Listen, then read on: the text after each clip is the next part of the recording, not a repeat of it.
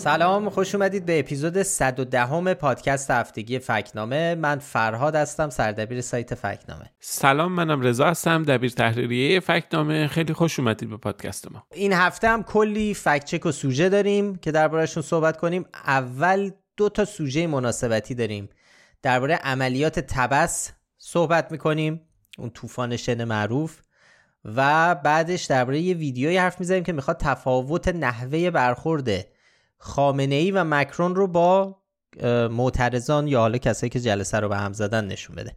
یه فکچه که جالبم داریم درباره وضعیت زایمان در بیمارستان های تهران و بعدش هم درباره تحصیل کودکان حرف می‌زنیم.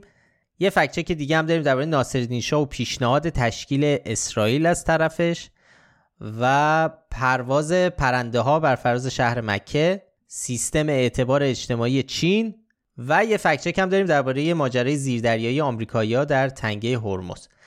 آخر پادکست هم مثل پادکست های اخیر سعی می‌کنیم که چند تا از کامنت های شنونده ها رو بخونیم و با رضا دربارشون حرف بزنیم. خیلی سوژه زیاد و متنوع همین خیلی متنوع اینا رو کنار هم دیگه می‌ذاریم. مثل این شعرهای مدرن میشه. از مکه تا پیشنهاد تشکیل اسرائیل. خلاصه به حال قبل از اینکه بریم سراغ سوژه ها من این هفته جای شما یه توضیحات اول پادکست رو بگم برای شنوندهایی که فکنامه رو نمی‌شناسن. توضیح بدم که فکنامه سایت درستی سنجیه کار ما اینه که درستی گفته ها و خبرها رو بررسی می‌کنیم و آخرم بهشون نشان میدیم. درست نادرست نیمه درست گمراه کننده. و یه وقتایی هم که مرغ پخته به خنده در میاد شاخدار این دفعه داریم دو تا شاخدار داریم. اما حالا قبل از اینکه شروع بکنیم من یک توضیح هم بدم. اول پادکست ظاهرا من تو اپیزود قبلی تو بحث رفراندوم داشتم صحبت می‌کردیم. اشتباهی گفتم رفراندوم دوازده بهمن ولی خب خب رفراندوم که نبوده. دوازده بهمن قطعا منظورم رفراندوم دوازده فروردین 1358 بوده رفراندوم آریانه که داشتیم گفتیم خیلی چیز واقعا یه جهاتی رفراندوم عجب غریبیه نمونه و نظیر نداره. اما صحبت فکچکی بود که ادعا کرده بودن در هیچ جای دنیا رفراندوم نظامی در واقع اصل خودش رو به رفراندوم نذاشته بود که نادرست بود شاخدار بود ولی به حال این بخش تاریخ رفراندوم رو من اشتباه گفته بودم. عذرخواهی می‌کنم. چند تا شنونده تذکر داده بودن و لازمه که اینجا اصلاح کنیم. ممنونیم که به حال اشکالات رو به ما گوش زد می‌کنیم اشتباه لفظی بوده و بعدم خب دلیل داره چون دوازده بهمن هم روز مهمیه تو تاریخ جمهوری اسلامی. برای همین شاید متوجه نشدیم هیچ کدوممون. رفراندوم 12 اردیبهشت اگه می‌گفتم. آره مثلا می‌گفتی 12 اردیبهشت هم روز معلمه. مبارک باشه 12 چی بگی یه چیزی. بدش کن بریم سراغ فکت بریم سراغ سوژه ها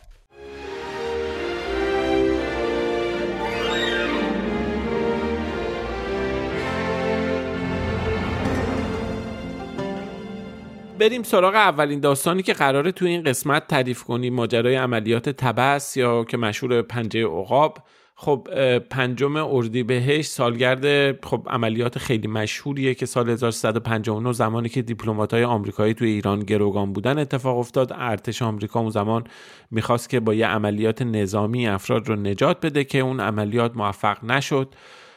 خب این رو خیلی توی جمهوری اسلامی خیلی مشهوره به اسم حالا اون طوفان شن و خواسته خدا و فیلم ساختن و کلی حالا ماجرا و اینا داره. به هر سال که میشه بخشی از هواداران جمهوری اسلامی میان و دوباره این داستان رو مطرح می‌کنن. امسال هم خب یه کاربرایی که حالا تو گیومه کاربرای ارزشی ما بهشون بگیم تو سالگرد این عملیات شروع کردن یه سری هشتگ رو داغ کردن مثل عملیات تبس هشتگ تیر غیب اینا رو به حال یه عالم محتوا تولید کردن و تو شبکه های اجتماعی منتشر کردن. خب در اینکه به حال این عملیات شکست خورد تردیدی درش نیست.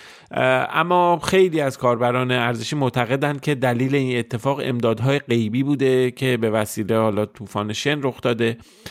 خود آقای خمینی هم توی سخنرانی به این اشاره می‌کنه.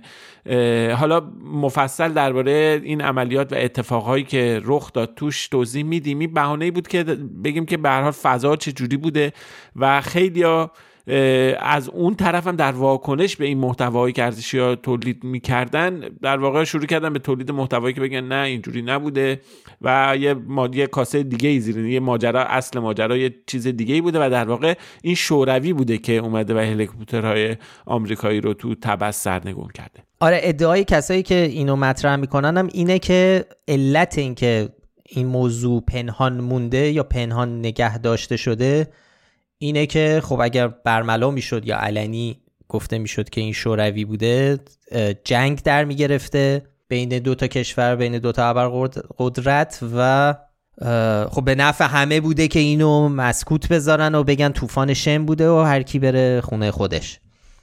این این چیزیه که طرفداران این تئوری در توجیهش دارن میگن. و میگن که بعدش که حالا اسناد دیگه ای اومده از به حال لو رفته. ما سابقه رو که دنبال کردیم این سابقه این ادعا رو رسوند به یه سایتی به اسم خبرگر.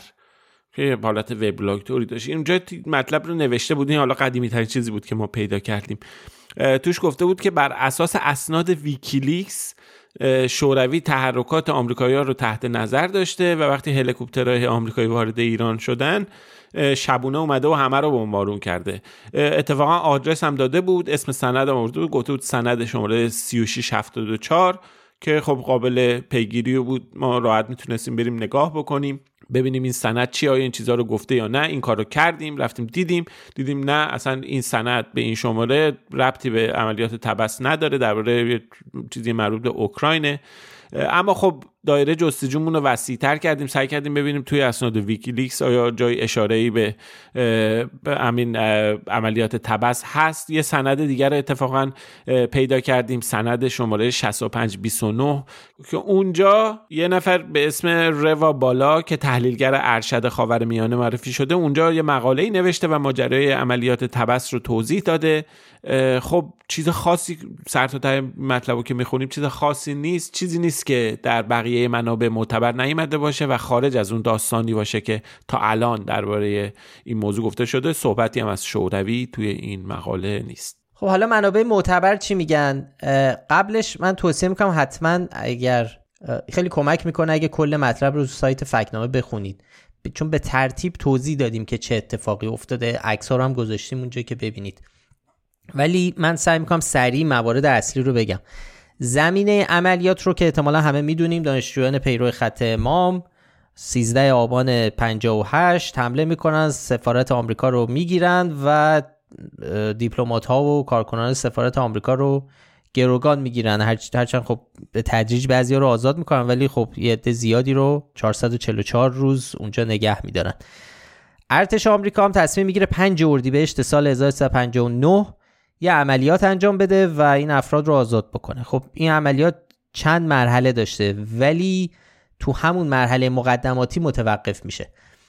من اول نقشه کل عملیات رو میگم بعد میگم که تو در عمل چه اتفاقی افتاد. برنامه این بوده که آمریکا در مجموع با 6 تا هواپیمای سی 130 8 تا هلیکوپتر 132 تا تکاور و نیروی دلتا وارد ایران بشن. و خودشون رو برسونن به سفارت آمریکا. مخفیانه در قالب حالا یه سری کامیون و کامیون بار و این صحبت ها به صورت مخفیانه با کسایی که فارسی بلد بودن خودشون رو برسونن به تهران خودشون رو برسونن به سفارت آمریکا و وزارت امور خارجه. چون یه سری از گروگان ها تو سفارت خونده بودن سه تا هم تو وزارت امور خارجه. برنامه عملیات هم دو روزه بوده. روز اول این هواپیماها و هلیکوپترها می‌رفتن به صحرای یک حالا اسمش صحرای یک صحرای یک در واقع همون تبسه.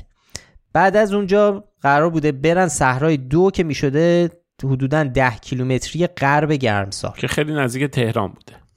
آره هلیکوپترها قرار بوده از هواپیما سوخت بگیرن و برن تا نزدیک گرمسار. نیروها از اون منطقه عملیات رو تموم کنن. همه چی رو برنامه ریزی کرده بودن از پنج روز قبل تو کشور عمان مستقر بودن.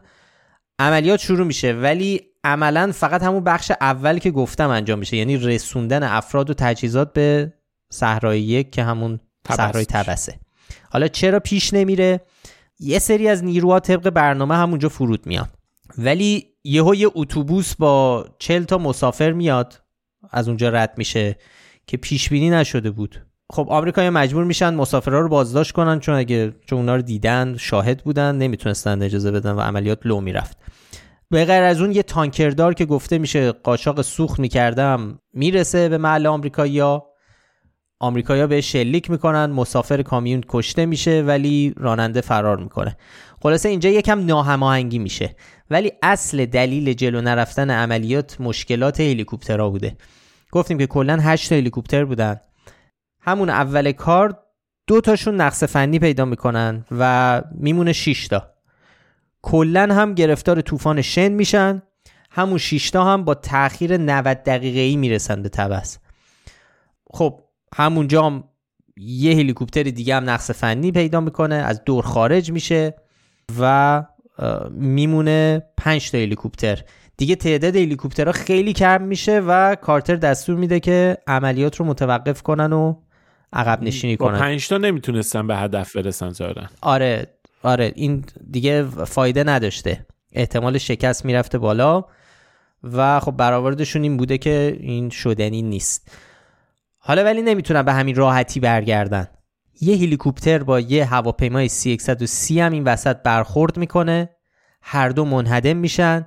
یعنی یه هلیکوپتر دیگه هم از بین میره. کلا دیگه به این نتیجه می‌رسن که هلیکوپترها رو بذارن همه با هواپیما برگردن. خب ما توی مطلب گزارش هایی که مقامات نظامی ایرانی گفتن رو هم اووردیم البته یه اتفاق فرعی هم میفته مقامات نظامی ایران تصمیم می‌گیرن که اون هلیکوپترهای باقی مونده رو هدف بگیرن و بزنن. هواپیمای ارتش این کارو می‌کنن. این دیگه بعد از اینه که آمریکایی‌ها رفتن.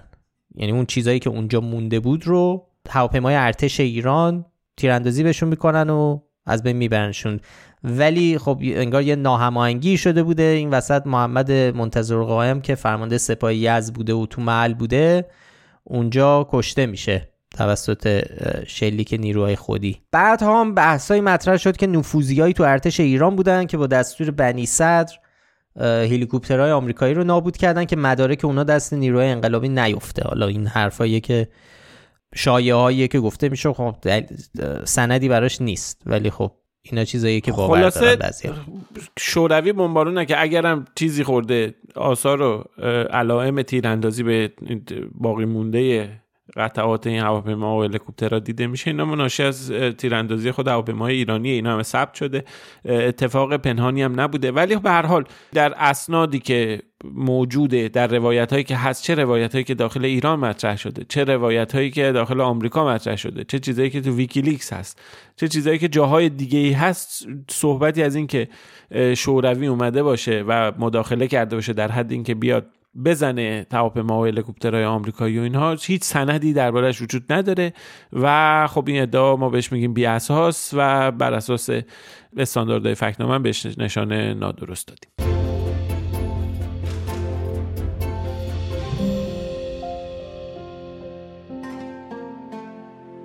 خب این هفته یه ویدیو هم تو کانال تلگرامی روزنامه ایران منتشر شد. روزنامه ایران شبکه های اجتماعی شو اگه دنبال کرده باشید تو این چند سال چند سال نه تو این حداقل یکی دو سالی که بعد از روی کار اومدن ابراهیم رئیسی و تغییر مدیریتش حتما دیدین یه تغییر عجیب غریبی تو روی کرده. شبکه های اجتماعی روزنامه ایران به وجود اومده. حجم زیادی از اطلاعات نادرست و محتوای اصلا واقعا در و داغون. از هر نظر. خیلیاش با لوگوی بیسیمچی مدیا ویدیوهای بیسیمچی مدیا و اینا رو چیز می‌کنه. هر جایی از کف اینترنت پیدا می‌کنن منتشر می‌کنن. ما خب به خاطر اهمیتش و اینکه ارگان رسمی دولت جمهوری اسلامیه ما خب بالاخره باید تاکید بیشتری روش بکنیم و حواسمون بیشتر بهش باشه. و, و تو این چند وقتم شاید دیده باشید اگه سایت رو دنبال کرده باشید یا تو همین پادکست هم ما خیلی از چیزایی که فکت چک کردیم شبکه های اجتماعی از روزنامه ایران میاد. و خب روزنامه ایران هم واسه خودش پروفایل داره در سایت فکنامه. به هر حال یه رویکرد جدیدیه که این شبکه های اجتماعیشون دارن و خب ظاهرا هم داره براشون کار می‌کنه دیگه طرفداراشون دوست دارن و هر چیزی از هر جایی پیدا می‌کنه بدون هیچ طی کردن پروسه editorial منتشر می‌کنن و خب دیگه این روش جدیدیه که خب با بودجه دولتی دارن این کارو می‌کنن. حالا یه ویدیو تو کانال تلگرامی روزنامه ایران منتشر شد که این ویدیو در واقع صفحه رو به دو بخش کرده بودن. بخش بالایی سخنرانی رهبر جمهوری اسلامی بود که ما تو هر دو تا اپیزود قبل دربارش صحبت کردیم. یه دیدار به حال پرهاشیه و پرخبر بود. همون دیداریه که درباره رفراندوم اظهار نظر کرده بود آقای خامنه ای خب تو اون ویدیو وسط صحبت های رهبر جمهوری اسلامی یکی از یکی دو تا از دانشجوها پا میشن شروع می‌کنن حرف زدن و صحبتاشو قطع می‌کنن. قسمت پایینی ویدیویی که روزنامه ایران منتشر کرده بود مربوط میشه به یکی از سخنرانی های امانوئل مکرون رئیس جمهوری فرانسه که نشون می‌داد داره صحبت می‌کنه یه نفر پا میشه و صحبتاشو قطع می‌کنه اعتراض می‌کنه و اونجا نیروهای امنیتی فرد معترض رو خارج می‌کنه. یعنی ویدیو می‌خواسته بگه که خامنه ای جواب منتقد رو میده تحمل می‌کنه ولی رئیس جمهور فرانسه اعتراض رو با بیرون کردن معترضا جواب میده و خیلی خشن و اینا برخورد می‌کنه. دقیقا. در توضیح ویدیویی هم که گذاشته بود روزنامه ایران همین رو نوشته. نوشته بود تفاوت رفتار با معترض در دو سخنرانی مهم. ما به این ویدیو و به این مقایسه نشان گمراه کننده داریم. دو تا دلیل هم داشتیم. اولا که دو تا موقعیت متفاوت با هم مقایسه شدن. دو تا چیز که خیلی با هم دیگه فرق می‌کنن با هم مقایسه شدن. و دلیل دوم که بخش مهمی از ویدیوها کات شدن. حالا خیلی سریع مرور کنیم. توی دیدار خامنه ای با دانشجوها خامنه ای داره درباره سختی کار دولت صحبت می‌کنه که یکی از دانشجوها که لباس قرمز پوشیده اون ردیف جلو نشسته یهو بلند میشه با صدای بلند میگه به شرطی که به حرف مردم گوش بدن ما میگیم شفافیت اما هر روز یه بلایی سر مردم میاد و اینا. اداره مملکت سخته. واقعا سخته. یعنی اینجوری نیستش که هم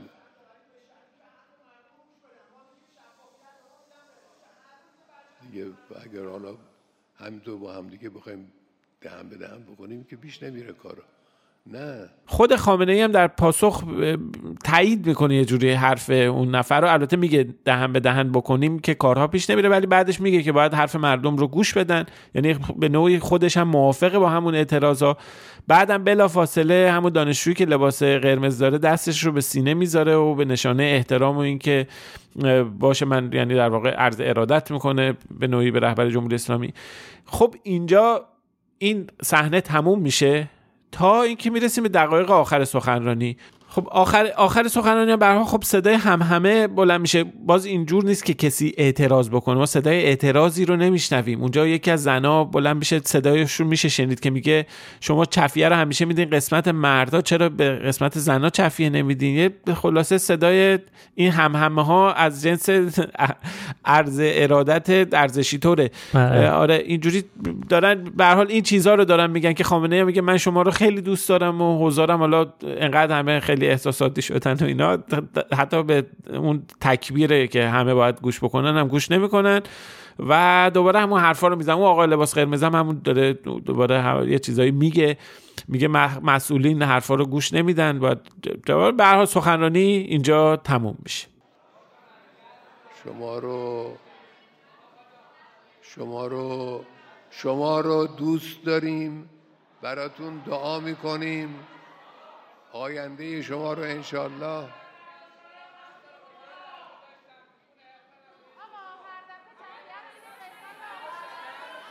نشنفتم حالا سخنرانی مکرون چیه؟ خب ما تو اپیزودهای قبلی اگه یادتون باشه به اعتراضای گسترده تو فرانسه اشاره کردیم. دولت قرار بود سن بازنشستگی رو از 62 سال بکنه به 64 سال و خب میلیون ها نفر تو فرانسه به این تصمیم معترض بودن. خب خیلی اعتراضات تظاهرات وجود داشته درگیری ها بوده. این اعتراضات تو سخنرانی مکرون هم وجود داره. مکرون رفته بوده هلند تو شهر لاهه داشته سخنرانی می‌کرده. توی سالن آمفیتئاتر مؤسسه نکسوس داره صحبت می‌کنه. یه سری معترضان اونجا هستن. از اول مراسم پرچم با خودشون داشتن. روی پرچمشون هم نوشته بودش که رئیس جمهور خشونت و درویی حالا خب اینو شما مقایسه بکنید یعنی کسی با این پرچمه مشکل اینو مقایسه کنید با عکسایی که تو دیدار با خامنه ای نشون عکسایی که به روی کاغذا نوشتن. رهبرم تولد مبارک و دوستت داریم و قلب و اینا. شما اینا رو روز تولدش بود آره. اینا رو مقایسه کنیم با هم. به هر حال فضای دوتا سخنرانی واقعا قابل مقایسه نیستن. تو نسخه کامل ویدیو ما می‌بینیم که وسط سخنرانی وسط سخنرانی مکرون یکی داد می‌زنه میگه ما چیزی رو گم کردیم. دموکراسی فرانسه کجاست؟ اینجا برخلاف سخنرانی خامنه ای مستقیما داره یه نفر خطاب به مکرون چیزی میگه. مکرون هم میگه که اگه بهم وقت بدین من جواب سوالتون رو میدم. خب اینجا تو ویدیوی روزنامه ایران هست شده این نیست و خب به حال ایناست که گمراه کننده می‌کنه کار روزنامه ایران رو. مکرون داره توضیح میده شما خیلی جا می‌تونید اعتراض کنید ولی اینجا اعتراض کردن ممنوعه تو محل سخنرانی. مکرون میگه که اصلا اصلا مکرون اونجا در توی کشور دیگه توی سالن دیگه توی فضای دیگه داره صحبت می‌کنه. بعدم میگه که من به سوالای شما هم جواب میدم. اینجا حالا به هر حال موقعیتیه که ادامه پیدا می‌کنه و بعد از اینکه اعتراضا ادامه داره فریاد می‌زنه اون فضای سخنرانی قطع میشه و اینا مامورا میان معترضان رو می‌برن بیرون. بعد مکرون درباره دموکراسی توضیحاتی میده که حالا خیلی فیلمش اتفاقا فیلم توضیحاتش هم توی رسانه ها پخش شده بود. حالا ممکنه دیده باشین اونجا درباره اینکه به هر حال دموکراسی چیه و این چیزا مکرون صحبت می‌کنه و مسئله تموم میشه. ولی خب ما هیچ کدوم اینا رو تو ویدیوی روزنامه ایران نمی‌بینیم. یعنی یه جوریه که انگار تا یکی اعتراض کرده بردنش بیرون. هیچ توضیحی هم درباره شرایط نمیده. اونجایی که خامنه ای سکوت می‌کنه رو نشون میده ولی سکوت مکرون رو نشون نمیده. نمیگم که دارن به مکرون میگن خشن و درو و از اونور به خامنه ای دارن میگن مسئولین حرف ما رو گوش نمی‌کنن. بعدم خب اصلا ترکیب این دیداری که خامنه ای با دانشجو داره به کل متفاوته. یه سایتی در ایران هست. دانشجوها میرن ثبت نام می‌کنن. بعد از بینشون انتخاب میشن افراد برای این دیدار. و این دیدارهای مشابه این. یه چیزی شبیه بیلیت بهشون میدن. تدابیر امنیتی هست. بعدم فضا از حرفایی که دانشجوها دارن حرف می‌زنن مشخصه. یعنی در سخنرانی خامنه ای اول دانشجوها حرف می‌زنن ولی سخنرانی مکرون یه سخنرانی تک نفر است. کسی نیومده که صحبت های افراد دیگر رو گوش بده. ولی به هر حال آزادانه میشه رفت و پلاکارد برد و روش نوشت سخنران دروه و به هر حال تو اصول این, این شرایط تا وقتی که شما سخنرانی رو به هم نزنی و مانع شنیدن حرفای سخنران توسط بقیه نشی خب هر کاری می‌تونی بکنی. ولی خب اینو نمیشه مجسم کرد که تو حسینی امام خمینی در حضور علی خامنه ای همچه اتفاقی بیفته؟ تو سالهای گذشته فکر می‌کنم گزارش های منتشر شده بود. بعضی افرادی که دعوت میشن افرادی که حالا گزینش میشن برای این دیدار گزینش میشن برای حرف زدن حتی اونا انتقاد کرده بودن که چرا اینقدر دفتر رهبری صحبت هایی که قرار این دانشجوها تو اون جلسه مطرح بکنن و سانسور می‌کنه و به این سمت سوی بهشون خط میده که یه چیزی بگین که آقا خوششون یعنی واقعا یه چنین گزارش هایی هست در ایران منتشر شده. خود طرفداران خامنه ای و به حال از اون زاویه هم منتشر کردن. اون فضا رو شما مقایسه کنید با یه فضای سخنرانی آزاد. اصلا یعنی دو تا عالم و فضای مت... کاملا متفاوته. دقیقا. حالا اینکه مثلا یکی تو تهران بخواد یه پارچه برداره روش چیزی علیه خامنه ای بنویسه بره تو سخنرانی خامنه ای و دستش بگیره. قطعا هر کی به این حتی یک لحظه بگه نه ممکنه پیش بیاد خب باید با خنده هزار طرف بشه. بعدم خب اشاره به برخورد با معترضان نمیشه. اینم مسئله مهمیه که گمراه کننده است. بله پلیس فرانسه برخوردهای خشنی با معترضا داره گزارش و فیلم های زیادی هست. خبرنگارها می‌تونن آزادانه اونجا گزارش و فیلم و عکس بگیرن. ولی تو این ماها هیچ کسی کشته نشده. ما تو یکی دوتا اپیزود قبلم دربارش صحبت کردیم.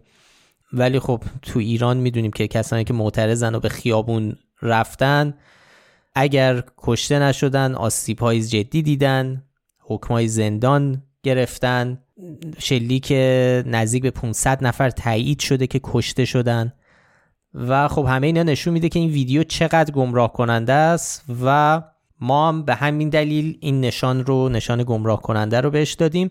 مطلبم روی سایت هست می‌تونی اونجا جزئیات این هر دو تا این ویدیوها رو ببینید. هم ویدیوی کاملتر سخنرانی مکرون و خب ویدیویی هم که از خامنه ای منتشر شده. یعنی اصلا مقایسه این دوتا مقایسه اشتباهیه. شاخداریه. مقایسه اشتباه آره و بسیار گمراه کننده است. چون که خب همونطور که گفتیم اصلا برخورد با معترض نیست تو یکی از این ویدیوها. برخورد با یه نفره که داره اتفاقا حرف خامنه رو تایید می‌کنه ولی نظم جلسه رو به هم زده فقط.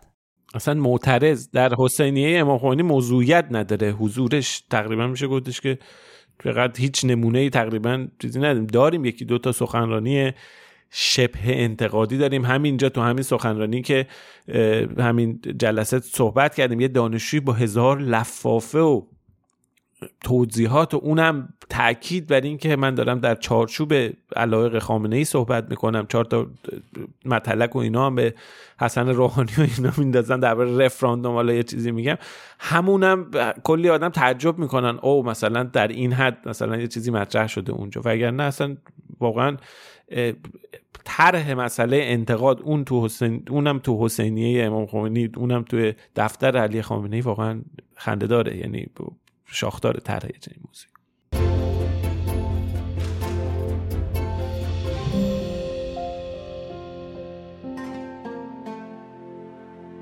خب این از دو تا فکت چک مناسبتی. یه فکت چک هم داشتیم درباره جمعیت افغانستانی ها در ایران. یه موضوعیه که خب زیاد مطرح میشه دربارهش حرف زده میشه. تو روزهای گذشته تو شبکه های اجتماعی خبری منتشر شده به این مضمون که 75 درصد یا سه چهارم زایمان های تهران و حاشیه تهران مربوط به زنان افغانستانی است. خب موضوع صحبت کسانی که این خبر رو منتشر کردن عمدتا نگرانی از افزایش جمعیت مهاجران افغانستانیه. که به خصوص بعد از بازگشت دوباره طالبان انتشار اخبار دربارهش شدت گرفته. من یادم پارسالم یه فکت چک داشتیم درباره اینکه 8 میلیون مهاجر افغانستانی وارد ایران شدند که خب نشان شاخدارم گرفت بخاطر اینکه بسیار اقراق‌آمیز بود. دقیقا موقع یادم با روش های مختلف حساب کردیم که اصلا غیر ممکن بود با ظرفیت ورودی خروجی مرزا رو حساب کردیم. مثلا یه کار آره. از همه, جن... از همه جهت حساب کردیم. و جالب اینه که منبع این ادعا منبع اصلی این ادعا در واقع همونیه که قبلا ادعای 8 میلیون رو مطرح کرده بود. یعنی یه مقاله ای که آقای مسیح مهاجری در روزنامه جمهوری اسلامی نوشته بود. مدیر مسئول این روزنامه هستش.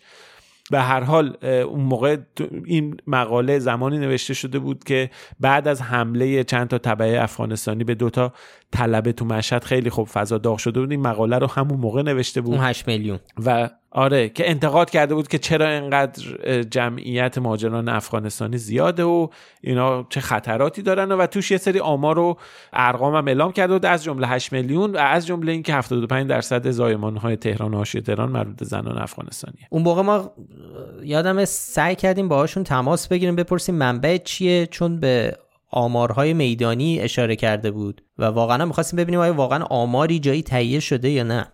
خیلی آره تلاش کردیم که تماس بگیریم. تماس هم گرفتیم باهاش چند دقیقه کوتاهی هم صحبت کردیم و خود مسیح ماجر خیلی سختم بود جواب نمی‌داد که. چند دقیقه هم صحبت کردیم جواب نگفت که منبعش از کجا بعدا بهتون میگم. گفت گفت بعدا بهتون میگم و بعدا تو روزنامه نویسم ولی خب هیچ وقت ما تا اونجایی که پیگیری کردیم جای منبع منتشر من نه معلوم شد منبع اون آمارای میدانی چیه درباره 8 میلیون مهاجر. و اینجا هم که اعلام می‌کنه میگه بر اساس گزارش ها بازم معلوم نیست چیه. میگه که بر اساس گزارش ها تو بیمارستان های استان تهران بین 50 تا 75 درصد زایمان ها توسط زنان افغانستانیه که معلوم نیست داره به کدوم گزارش استناد می‌کنه. اما مسئله اینجاست که این عدد این 50 تا 70 درصد خیلی عدد غیر منطقیه یعنی تقریبا از نظر ریاضی چنین امکانی وجود نداره با توجه به نسبت های جمعیتی که ما می‌دونیم. و خیلی فاصله خیلی زیادی داره با آمارها و برآوردهای رسمی که در این زمینه وجود داره. ببین 75 درصد یعنی از هر سه نوزادی که متولد میشن دوتاشون باید تبع افغانستان باشن. یا 50 درصد یعنی از هر دوتا باید یکیشون متولد افغانستان باشه. در یعنی تبع افغانستان. در حالی که طبق آمار رسمی ما یه شاخصی داریم به اسم موالید خام میزان موالید خام که میاد تعداد تولدها رو بر اساس کل جمعیت در نظر می‌گیره. مثلا میگه که برای استان تهران برای کل جمعیت استان تهران شامل اتباع ایرانی و غیر ایرانی 11 و 9 تولد به ازای هر هزار جمع نفر جمعیت ما داشتیم در سال 1400 اونجا تو اون آمار خب یه تفکیکی داره میگه که این برای کل جمعیت چقدره؟ برای جمعیت ایرانی هم میگه چقدره که میگه برای جمعیت ایرانی این ده و نیم تولد به ازای هر هزار نفره. برای جمعیت ایرانی و اتباع خارجی 11 و 9 تولد به ازای هر هزار نفره. خب می‌بینیم بله مشخصه که خب میزان تولد در اتباع خارجی بیشتره تردیدی در این نیست. اما این میزان بیشتر بودن نمی‌تونه در حد و اندازه باشه که دارن اعلام می‌کنن. ما اگه بیایم این شاخص ها رو به نسبت جمعیت تهران که برآورد میشه الان 14 میلیون نفر باشه در سال 1400 تقریبا 14 میلیون نفر باشه بیایم حساب بکنیم.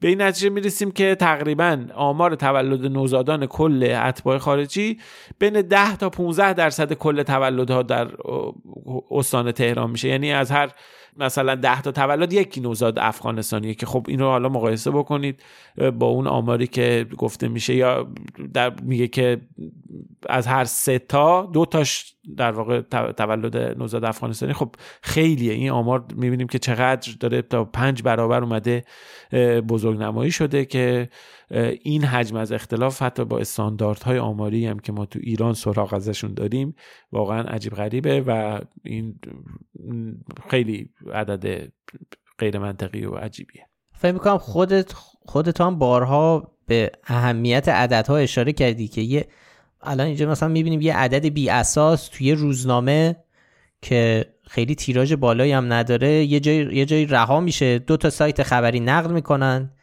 و یه مدت بعد توی شبکه های اجتماعی می‌بینیم به همون به عنوان سند دارن ارجاع میدن و یه بحثی رو پیش می‌کشن و تبدیل میشه به یه انقدر تکرار میشه که خب خیلی باور می‌کنن. اون هم توی موضوع مهاجرت که همیشه مناقشه برانگیز بوده و می‌تونه آثار و طبقات اجتماعی داشته باشه. دقیقا اصلا حجم واکنش هایی که درباره این موضوع نوشته بودن که 75 درصد زایمان ها افغانستانی ها هستن. این انقدر شما کامنت ها رو بخونید توییت ها رو نگاه می‌کنین توی اینستاگرام اینا می‌بینین انقدر خب خیلی چیز می‌کنه دیگه. خیلی تاثیر می‌ذاره و خیلی فراوون دیده میشه. در صورتی که یه نفری یک جایی نشسته عصبانی شده از اینکه به دو تا طلبه مدیر مسئول. تو مشهد. اونم مدیر مسئول. مدیر مسئول از خودش نوشته گزارش های میدانی اینو میگن یا میگه آمارهای میدانی اینو میگن یا گزارش های چنین آقا کدوم گزارش؟ آخه مثلا مگه میشه یه چنین چیزی یه چنین عددی؟ مگه چقدر؟ دایره بسته است. یه نفر توی کوچه نشسته نگاه می‌کنه سرش رو پنجره نگاه می‌کنه. ممکنه تو قاب پنجره که ایشون نگاه می‌کنه یهو ببینه از چهار نفر دو نفرشون شهروند افغانستان بعد بگه بر اساس گزارش 50 درصد شهروندان که یعنی در واقع ساکنان اینجوری که نمیشه که. اینا میاد و اینجوری شروع می‌کنه توی شبکه های اجتماعی واقعا یه وضعیت خیلی ناخوشایند و نامطلوبی به وجود میاره. اینجا لازم بود که ما بیایم و با نشان شاخدار سعی بکنیم جلوی انتشار این اطلاعات نادرست رو بگیریم که البته حجمش انقدر زیاده حالا امیدواریم یه ذره حالا کم کم بتونیم یه مقداری از حجم اطلاعات نادرستی که داره پخش میشه رو یه مقداری شاید حداقل ما جلوش رو بگیریم. به حال خب این ادعای غلطی بود و داره سوار میشه و می‌خواد استفاده بکنه از موج دیگر حراسی زینوفوبیای که علیه متاسفانه علیه شهروندان افغانستانی هست تو ایران. نمی‌تونیم انکارش کنیم. و خلاصه اینجور چیزا اینجور ادعاها طرفدارای خودشو داره و متاسفانه پخش میشه. ولی خب همجور که گفتی این غلطه و ما بهش نشان شاخدار دادیم.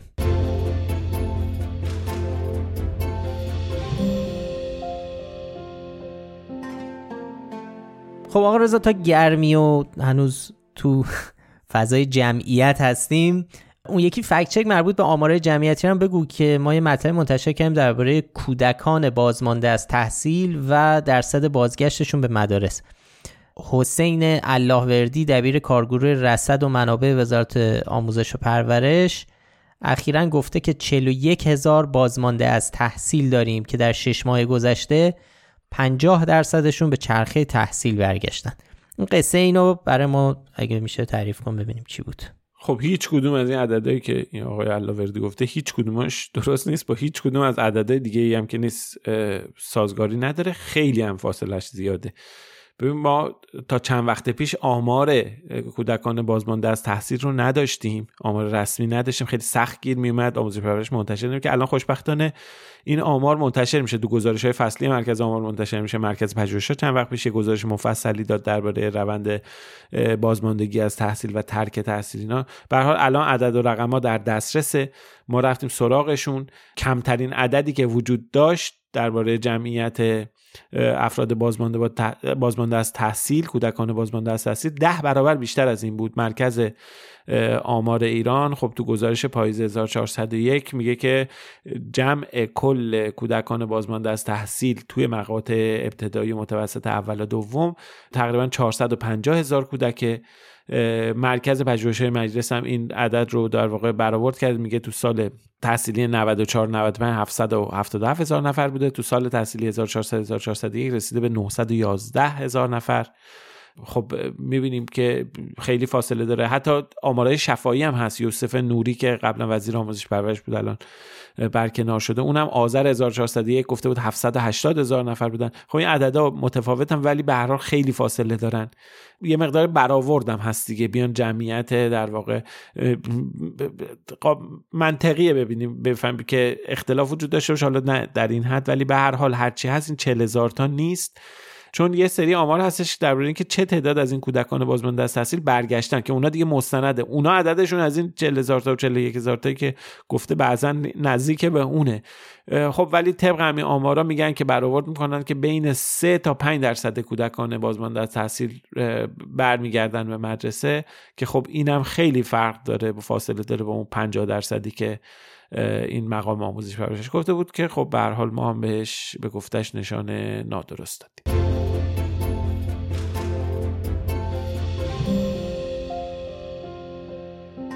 این هفته یه فکچک تاریخی هم داشتیم که چند تا موضوع جذاب رو با هم داشت. من که خیلی فکچک خیلی جذاب بود. قصهش برای من خیلی جذاب بود. تو شبکه های اجتماعی مثل توییتر و اینها یه توییتی شده بود که ناصر الدین شاه اولین کسی بوده که پیشنهاد تأسیس کشور اسرائیل رو داره. این پیشنهاد رو هم به خانواده روتشیلد داده. که حالا قبلا صحبت کردیم الان هم صحبت می‌کنیم. و به حال جالب بود هم ناصر شاه داره هم اسرائیل داره هم خانواده روتشیل داره. که حالا خانواده مشهور متول یهودی هستن. آره دیگه همه آنچه خوبان همه دارن این یه دونه اعمه رو با هم تنها داره. آقا فراد برامون ماجرا رو تعریف می‌کنی که قصه چی بوده و ماجرا چی هست؟ آره همجور که گفتی خب خانواده روتشیلد یا حالا تلفظهای مختلف تو زبونهای مختلف میشه و ممکنه هر جایی یه جور بنویسن. حالا ما میگیم روتشیلد. راتچایلد هم میگن از این قصه. خلاصه این خانواده خب خیلی یک خاندان معروف بسیار قدیمی هن و بسیار متمول. کلی تئوری توطعه دورشونه نسبت اینکه دنیا رو اینا دارن میگردونن و سران کشورها رو این این خانواده تعیین می‌کنه و بانک ها دستشونه. همه اقتصاد جهان رو کنترل می‌کنن. از این قصه ها زیاد داره. ما هم قبلا یه فکت چک داشتیم درباره اینکه ادعا شده بود که پاپ رفته بود در سفرش به اسرائیل.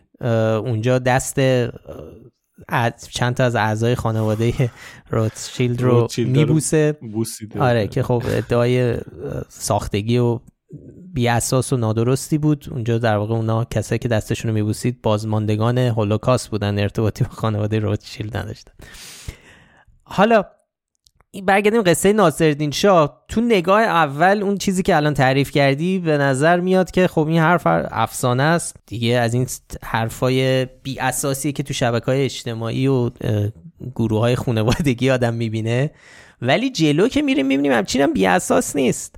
اینش خیلی بامزه است. من هفته پیشم گفتم آدم تو این کار ما یه آدم چیزای جدید یاد می‌گیره. من, خود من خودم به شخصه هیچ خبری نداشتم از این قصه و وقتی رفتیم ببینیم این حرف منبعش کجاست تو آرشیو های اینترنت دیدیم که سال 1386 یعنی حدودا 16 سال پیش آقای دکتر مهدی فرهانی منفرد که استاد دانشگاه تو رشته تاریخه یه پستی تو وبلاگش نوشته و به این مسئله اشاره کرده که ناصرالدین شاه در دیدارش با روتشیلد پیشنهاد تشکیل کشور جدید یهودی رو داده. منبعش رو هم کتاب سفرنامه ناصرالدین شاه ذکر کرده. پست آقای فرهانی دو سه سال بعد توی وبلاگ دیگه هم تکرار میشه. این گفته آقای فرهانی بعد همینطور در طول این سالا به این مسئله اشاره کردم و به مرور از یه جای دیگه گفتن ناصرالدین شاه اولین بوده و کلمه اسرائیل رو هم اضافه کردن. در حالی که اتفاقا تو اون نوشته اولیه تاکید شده که ما نمی‌دونیم آیا ناصر شاه اولی بوده و اصلا اونجا حرفی هم از اسرائیل نیست درسته؟ دقیقا. دیگه این رو مشرق و فارس تو طول این سالا نوشتم و به تازگی هم آقای بهمن انصاری که حالا گفته میشه ایشون پژوهشگر تاریخ یه سری کتاب هم نوشته که به صورت رایگان رو سایتش گذاشته. ایشون این توییت رو کرده که نوشته ناصر نیشا اولین کسی بوده که پیشنهاد تشکیل اسرائیل رو مطرح کرده. خب ما رفتیم سراغ کتاب خاطرات و یادداشت های ناصر شاه در سفر اولش به اروپا و هم دسترسی به نسخه که سال 1362 منتشر شده رو داشتیم که فکر کنم بر اساس نسخه چاپ سنگیه. و خود منم یه نسخه ای خیلی به صورت اتفاقی از دارم تو کتاب خونه یادداشت های این سفر ناصر شاه رو که این مربوط میشه به سال 1377 که توش تصیح ها و ادیت هایی شده. دیگه خیلی راحت می‌تونستیم بریم ببینیم که اصل ماجرا چی دقیقا دو نسخه داشتیم. آره ماجرا مربوط میشه به سال 1873 میلادی و این همجور که گفتم اولین سفر ناصرالدین شاه به اروپا. تو این سفر میره به جزو کشورهایی که بهشون سر می‌زنه. یکیش فرانسه است. تو یکی از این دیدارها روتشیلد میاد جلو و سلام می‌کنه و باش حرف می‌زنه چند دقیقه ای حالا من از رو متن می‌خونم اون چیزی که ناصر نیشا درباره این دیدار نوشته. روچیلد معروف یهودی هم که بسیار با دولت است به حضور آمد. صحبت شد. حمایت یهودیا را زیاد می کرد و از یهود ایران عرض می کرد که باید آسوده باشند. به او گفتم شنیدم شما برادرها هزار کرور پول دارید. من بهتر می‌دانم که پنجاه کرور به یک دولت کوچک یا بزرگی بدهید. مملکتی را بخرید و آنچه یهود در دنیا هست آنجا جمع بکنید و خودتان رئیس آنها بشوید و همه را آسوده راه ببرید و اینطور متفرق نباشید. بسیار خندیدم و جواب نداشت به ما بدهد و به او حالی کردم که من به جمیع ملل خارجه که در ایران هستند حامی هستم. حالا سوال اینه که آیا ناصرالدین شاه اولین نفر بوده؟ پاسخ اینه که نه. یعنی حتی ما اصلا اسرائیل رو کاری نداریم. چون ناصرالدین شاه حرف از صحبتی از اسرائیل چون اسرائیل یعنی کشوری که در اون منطقه فلسطین و اون منطقه که می‌دونیم اونجاست. داره اسرائیل رو نمیشه مثلا تو هند تأسیس کرد. اسرائیل یه جای مشخص. ولی داره به وضوح داره پیشنهاد تشکیل یک دولت یهودی رو برای یهودیا میده. ولی به شوخی نمیگه اینجا چون میگه خیلی هم خندیدم و اینا بعدش حالا ببین به عنوان خب این چیزی که می‌خونیم و می‌بینیم ظاهرا به عنوان یک پیشنهاد نصف شوخی یه ذره شوخی یه ذره جدی داره میده. چون خب قطعا خودش هم می‌دونه به این راحتی هم نیست ماجرا. ولی خب داره در جواب روتشیلد میگه که داره یه ذره نگران وضع یهودی های ایرانه. اینجوری میگه خب آقا یه کشور بخرید همه رو جمع کنید دیگه متفرق نباشید تو کشورهای مختلف. خودتون یه کشور داشته باشید. میگه نه من میگم بر اساس اینکه میگه بسیار خندیدن. بله بعد میگه بسیار خندیدن. یعنی اینکه می‌دونه یک پیشنهاد بسیار دور از دسترس داره میده و به این راحتی هم نیست. برای همین خودش میگه بسیار خندیدم یعنی خب می‌دونه که ماجرا شاید زیاد جدی گرفته نشه. ولی به هر حال شوخی چه شوخی چه جدی داره یه چیزی رو مطرح می‌کنه که سالها بعد واقعی میشه یعنی تاسیس یک کشور یهودی. حالا ما برامون سوال این بود که این اولین باره آیا قبل از این ماجرا چون ما می‌دونیم سهیونیسم به عنوان یه جنبشی که خیلی جدی دنبال تأسیس کشور یهودی در سرزمین هایی که امروز بهش میگیم اسرائیل بوده چند دهه بعد از این سفر ناصرالدین شاه شروع میشه و تشکیل میشه. پس ممکنه یعنی ناصرالدین شاه اولین نفر بوده. پاسخ اینه که نه. به نظر میاد و اونجوری که از اسناد و مدارکی که ما گشتیم و پیدا کردیم به نظر میاد قبل از این دیدار ناصرالدین شاه هم این مسئله مطرح بوده. از همه مهمتر شخصی هست به اسم موسهس. حالا اسمش شکلهای مختلف نوشته میشه موزز گفته میشه موشه گفته میشه موسه حالا. ایشون یه متفکر آلمانی فرانسوی یهودی بوده که عقاید سوسیالیستی داشته. یه کتابی می نویسه در 1862 یعنی 11 سال قبل از این سفر ناصرالدین شاه. اونجا این ایده رو مطرح می‌کنه. ایده تشکیل یک کشور یهودی اون هم در فلسطین یعنی نه هر جایی. یعنی دقیقا داره میگه اسرائیل. میگه نیروی کار یهودی باید بیاد اونجا کشوری درست بشه در فلسطین. بعدها هم از این اندیشه استفاده میشه و کسایی که اندیشه سهیونیست رو مطرح می‌کنن هم به این موضوع اشاره می‌کنن. ولی باز قبل از اون هم نشانه هایی هست. مثلا یه تاجر و سرمایدار معروف یهودی به اسم موسا مونتفیوری رو داریم. این آقا که به عنوان یکی از بنیانگذاران اسرائیل میشناسنش اون هم این موضوع رو مطرح کرده. عکس این آقا مثلا رو اسکناس های اسرائیلی وجود داره به عنوان شخص خیلی تاثیرگذار در تاسیس این کشور. ایشون هم اتفاقا یک مثل نازنینشا یه سفرنامه ای داره که مربوط میشه به 1839 که میشه 34 سال قبل از سفر ناصر شاید نشه گفت دقیقا داره درباره تشکیل کشور صحبت می‌کنه ولی خیلی ایدش شبیه چیزیه که ناصرالدین شاه گفته. سفرنامه یه سفرنامه زیارتیه. از لندن داره میره به اورشلیم یا بیت المقدس. سفر سختی هم هست. اونجا در مصر میگه من یه ایده ای دارم. فلسطین خیلی حاصل خیزه همه چیز هم میشه توش کاشت. یهودی ها هم خیلی شرایط سختی در اروپا دارن. و واقعا هم شرایط سختی داشتن اون موقع در اروپا.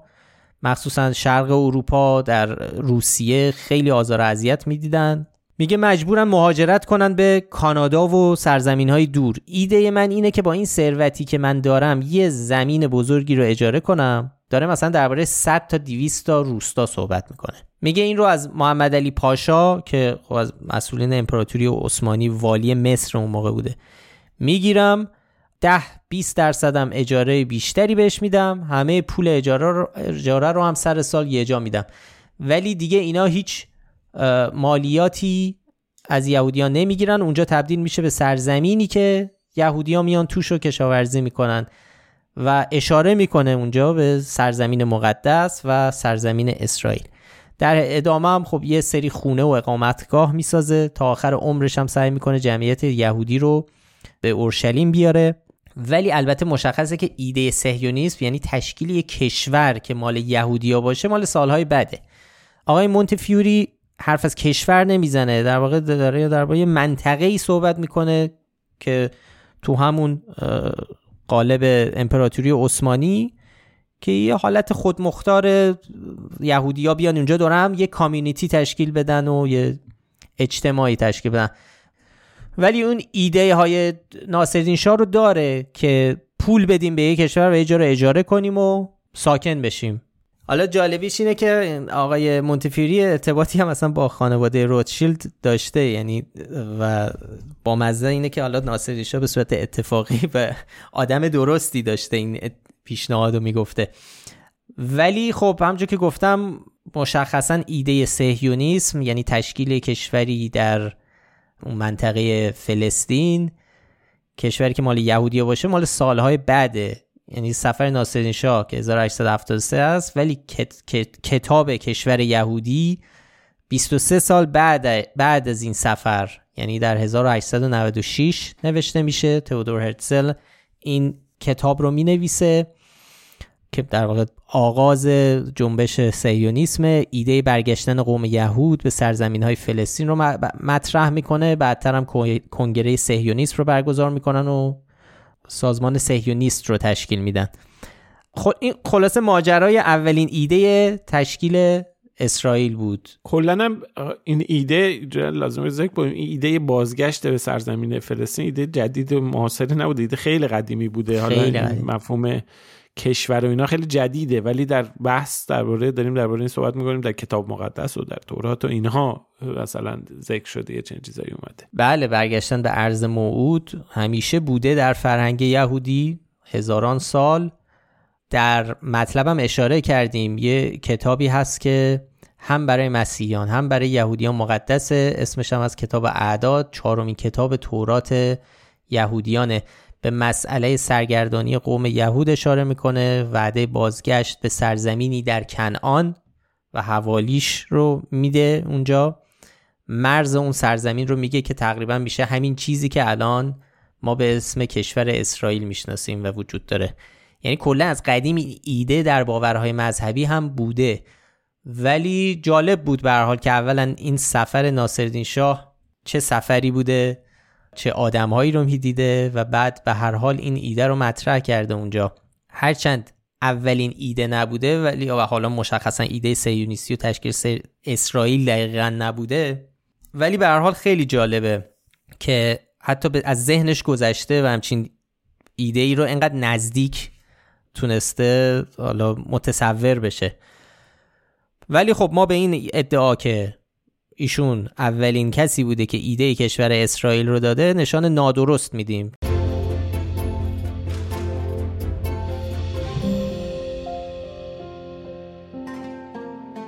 خب ما رفتیم برگشتیم اینو با یه وقفه چند ساعته داریم دوباره ضبط می‌کنیم. یه وقت اگه صدامون تغییر کرده علتش اینه. رفتیم رفتیم نهار خوردیم اومدیم. ولی یه دلیل دیگه هم این بود که من و آرزه بحثی داشتیم با هم دیگه سر همین فکچه که ناصر نینشا که حرف زدیم. رضا می‌گفت که حالا خودش هم بهتر می‌تونه توضیح بده. رضا حرفش این بود که ما می‌تونستیم نادرست هم ندیم چون به هر حال خیلی پرت نیست. به هر حال ناصرالدین شاه همچی پیشنهادی رو داده. سالها یا شاید دهه ها قبل از تشکیل سهیونیسم به عنوان اصلی ترین عامل پیشبرنده این ایده. به حال این نادرست که داریم میدیم به نظر میاد که ماجرا از بیخ غلطه در صورتی که اینطور نیست. من ولی فکر کردم یعنی تو همین فاصله که گذشت فکر کردم قانع شدم. یعنی پذیرفتم نشان نادرست بهتر چون واقعا اون بحث تاکید که کرده بودن اولین بار و اینکه بخوان این با استناد به این خاطره ای که توی فضای شوخی و جدی شده کردیت و اعتبار یا حالا مسئولیت تشکیل مثلا یک دولت جدید و اینا رو بذارم به عهده این خاطره که معلوم شوخی خنده تو چه فضایی شده این کاملا دیدم که نشان نادرست داره ولی داشتم فکر میگردم چرا من به این نتیجه رسیدم سختم بود بپذیرم. به خاطر اینکه واقعا گیر کننده بود توقع نداشتم که این خاطره وجود داشته. یعنی خودم ذهنم آماده بود برای مواجهه با یک چیزی که حتما یه چرت یه دریوری بدون منفع اون قصه یکی تعریف کرده. اصلا فکرشو نمی‌کردم ریشه. و این حالا پذیرفتن این انقدر من غافلگیر کرده بود همچنان می‌خواستم یعنی اصرار داشتم که بگم نه نادرست ندیم یه چیزی که بتونه این غافلگیری رو برسونه. و اما بعدش که فکر کردم قانع شدم. و این مهمه برای خود من خیلی آموزنده بود که یعنی خودم اینجوری تصور می‌کنم که چقدر ما این پیشفرزایی که داریم چقدر این جهتگیریایی که داریم چقدر احساساتی که داریم تاثیر می‌ذاره تو قضاوتی که قراره بکنیم راجب درستی یا نادرستی یک گفته یک استیتمنت که همش هم بر, بر اساس یه سری فکت مشترک یه سری فکت واحد. در واقع انتخاب بشه. یعنی فاکتوری که ما هیچ اختلاف نظری نداشتیم ولی اینجا سر اینکه دو سر نشان بود چیزی سر نشان داشتیم با هم دیگه کلی وقت گذاشتیم و جر بحث کردیم. یه بخشی حالا خارج از ضبط هم نکردیم اون بخشی که داشتیم بیشتر جر بحث می‌کردیم سر اینکه چه نشانی بدیم ولی جا چیز بودی ضبط نشده بود. نه بذار از آقا افشین بپرسم. افشین ضبط نشده بود اونا؟ نه میگه من نه. تسلیم منطق آقا فرهاد میشه بودم. آقا نه فرمایید. خیلی. نه ولی این مشکل مشکل نشانه. وگرنه همجور که گفتیم من, من شما که رو فکت ها اختلاف نظر نداشتیم. شما میگی با همون فکت ها این نادرست یه ذره زیاده رویه و حالا من می‌گفتم نه همینی که نه همینی که هست. خب آقا بگذاریم بریم بریم. بگذاریم بریم. حالا دیگه همه قانع شدیم. البته منم خیلی فکر کردم. اینجوری نیست منم فکر منم رفتیم وقتی تو این وقفه منم بعد از این دعوا کاش ضبط شده بود. ولی واقعا منم گفتم نکنه زیاد دادیم. نکنه مثلا نادرست چیزه. ولی حالا خوبه هر دو برگشتیم به اینکه نادرست باشه. آره از اون چیزاست که اگه خواستید تو کامنت ها شما هم بگید. ولی ما من دلایلم رو گفتم. که چرا نادرست باید باشه و ممکنه شما چیز کنید. آها همینی که هسته. ببین این به خاطر محدودیت نشان که گفتم مثلا اگه نشانهای ما مثل سایت پولیتی فکت بود ما شاید مثلا می‌تونستیم اینو mostly false بدیم که ترجمهش میشه کم و بیش نادرست. یعنی یک درجه بهتر از نادرسته. نمی‌تونی بعد من میادم گفتم چرا نمیدیم کم و بیش نیمه درست. نه اونا آخه اینجوریه دیگه. درست کم و بیش درست mostly true. نیمه درست half true mostly false false. و یه pants on fire هم دارن که مثل شاخدار ما. یعنی شاخدار ما مثل pants on fire اوناست در واقع اونا سالها پیش این کار کرد. خلاصه. بریم بریم سراغ سوژه دیگه. حالا از ناصرالدین شاه بریم به سمت از اورشلیم؟ از اورشلیم بریم, بریم مکه, این هفته رفتیم سراغ یکی از تئوری های توطعه معروف که احتمالا شما هم شنیدید من خودم بچه هم بودم این رو شنیده بودم. من نشنیدم. و اون اینکه مکه در مرکز کره زمین واقع شده و به دلیل بارهای مغناطیسی که در اون وجود داره هواپیماها بالای مکه پرواز نمی‌کنن و حتی پرنده ها هم اونورا پر نمی‌زنن. خب این شایعه خیلی زیاد پخش شده جاهای مختلف تو افواه عمومی گفته شده این ور اونور تو جمع فامیلا تو قهوه خونا تو خوابگاه به هر حال. توی اینا ولی توی شبکه های اجتماعی تا... ولی این بار ما این خبر رو توی تابناک پیدا کردیم. سایت تابناک حالا مال شاخه استان ایلام یه گزارشی در این باره نوشته بود و توی این گزارش اومده بود که بسیاری از نظریه ها و شواهد حاکی از این مسئله است که شهر مکه و به طور دقیق تر خانه کعبه دقیقا در مرکز کره زمین واقع است.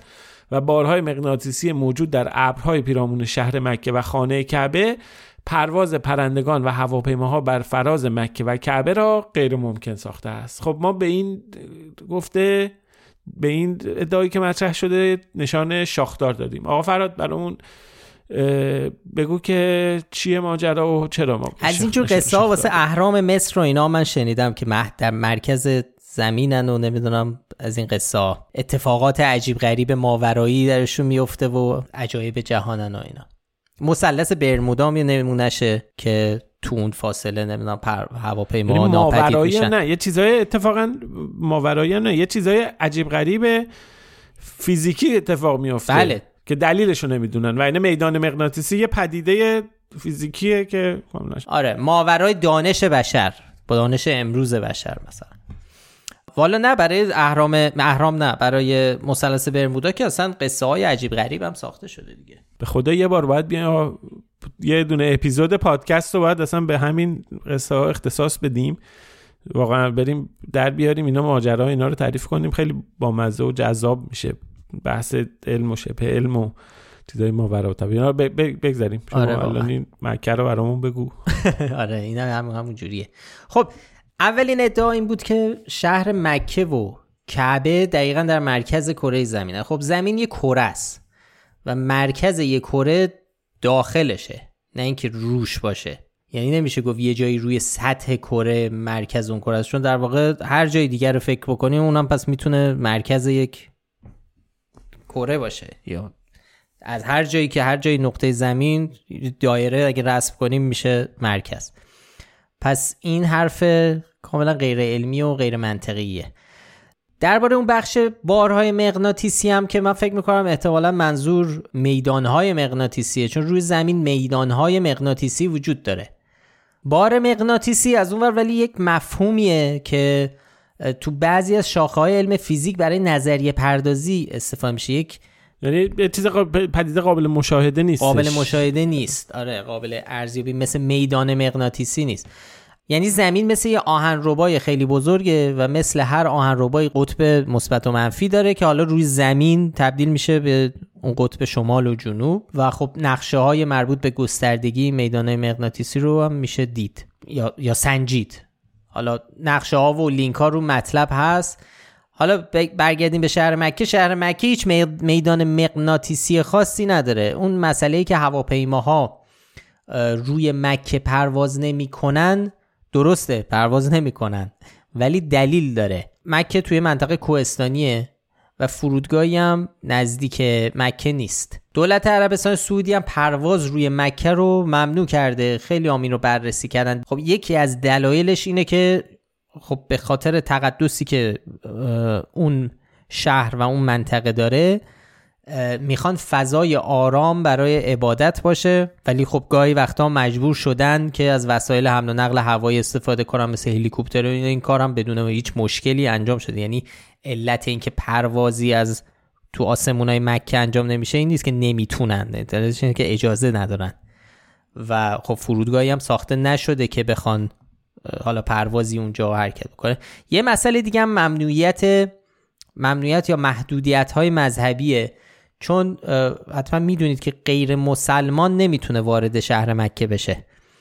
و این هم گفته میشه یه دلیل دیگه است برای اینکه برای اینکه فرودگاه نداره. جای فرودگاه داشته باشه پروازهایی از همه جا با خدمه و کرو غیر مسلمان وارد میشن یا بعد ولی یه چیز دیگه هم هست. حالا تو این گمان زنی که هرچند می‌گفتن بالا هم که هواپیما می‌خواد رد چه غیر مسلمان از رو هوای مکه رد نشه که یه وقت دیز بشه. از این حرفا خب زیاد می‌زنن ولی دلیلش ربطی قطعا ربطی به میدان مغناطیسی و بار مغناطیسی و اینا نداره. چون اگه داشت وقت هلیکوپتر چجوری می‌تونست پرواز کنه که به حال تصاویری از پرواز هلیکوپتر بر فراز کب و خانه خدا هم خیلی زیاد منتشر شده. هستش یه گوگل بکنید ببینید. بله بعد باز هم دوباره برگردیم به همون روشی که من همیشه میگم. شما باز فکر بکنید که این اگر واقعیت داشت و هیچ پروازی به دلایلی نمی‌تونست رد بشه این الان یکی از مهمترین ویژگی های اون منطقه بود. و هممون دربارش می‌دونستیم. بارها دربارش نوشته مستندها ساخته می‌شد. اصلا این ویژگی که هواپیمایی نمی‌تونه رد بشه جزو عجایب جهان بود. ولی خب نیست دیگه. این یکی از همین دیگه دلیل که هیچ وقت نیست همچین چیزی کسی هم دربارش حرفی نمی‌زنه می‌تونه نشونه این باشه که خبری نیست. هنوز به پرنده ها که این همه. آره. آره حالا یه ادعای دیگه ش... ادعای شبه علم دیگه هم هست که پرنده هم نمی‌تونن بالای مکه پرواز کنن. که ما حالا خیلی وارد اون نشدیم ولی به طور مشخص این حرف نادرسته. نشون به اون نشون که عکس های بسیاری هست از پرواز کبوترها تو مسجد الحرام و حتی تصاویری هست که روی خود کعبه نشستن هستن کبوترها. و اگه یاد باشه چند وقت پیشم یه ویدیویی هم منتشر شده بود. کجا منتشر کرده بود رضا؟ این فکر کنم رسانه ایران بود. گفته بودن که یه سری پرنده یه دسته پرنده که مثل کبوتر داشتن میچرخیدن بالای سر مسجد الحرام. می‌گفتن تواف تواف پرنده ها. آره تو سوشال میدیا تواف پرنده ها روی تو اگه پرنده نمی‌تونه بپره که اون چیه پس؟ شاید میدان مغناطیسی داشته اینا هم دورش میچرخیدن. ولی یه توضیح جالب دیگه هم بود که برای ما هم کامنت گذاشته بودن که که نوشته بودن که یه توضیحی داره این پدیده فرودگاه و میدان مغناطیسی. اون اینه که نوشته یکی از چاکراهای زمینه مکه و چیز. چاکرا هم چاکراه نوشته. آره. آره. که خود این چاکرا و اینا هم یه قصه ای داره. ایشالله عمری باقی باشه فرصت داشته باشیم. آقا افشین برنامه ریزی بررسی مداقه نهایی رو به عمل بیاره. ایشالله یه اپیزود ویژه درباره چاکرا و اینا هم چاکراها آماده می‌کنیم. آره. دربارهش صحبت می‌کنیم. ولی خب حالا این حرفا رو ما می‌زنیم که قسمت های ویژه درست بکنیم ولی انقدر حجم فکت چکا زیاده. ما همینم موندیم توش. ولی آره ایشالله فرصت بیشتری باشه بتونیم این کارا رو بکنیم. خلاصه با توجه به همه این توضیحات ما به این ادعا که بارهای مغناطیسی در اطراف مکه باعث میشن که اونجا نشه پرنده واقعی و پرنده آهنی پرواز بکنه نشان شاخدار دادیم چون واقعا ادعای مزهکیه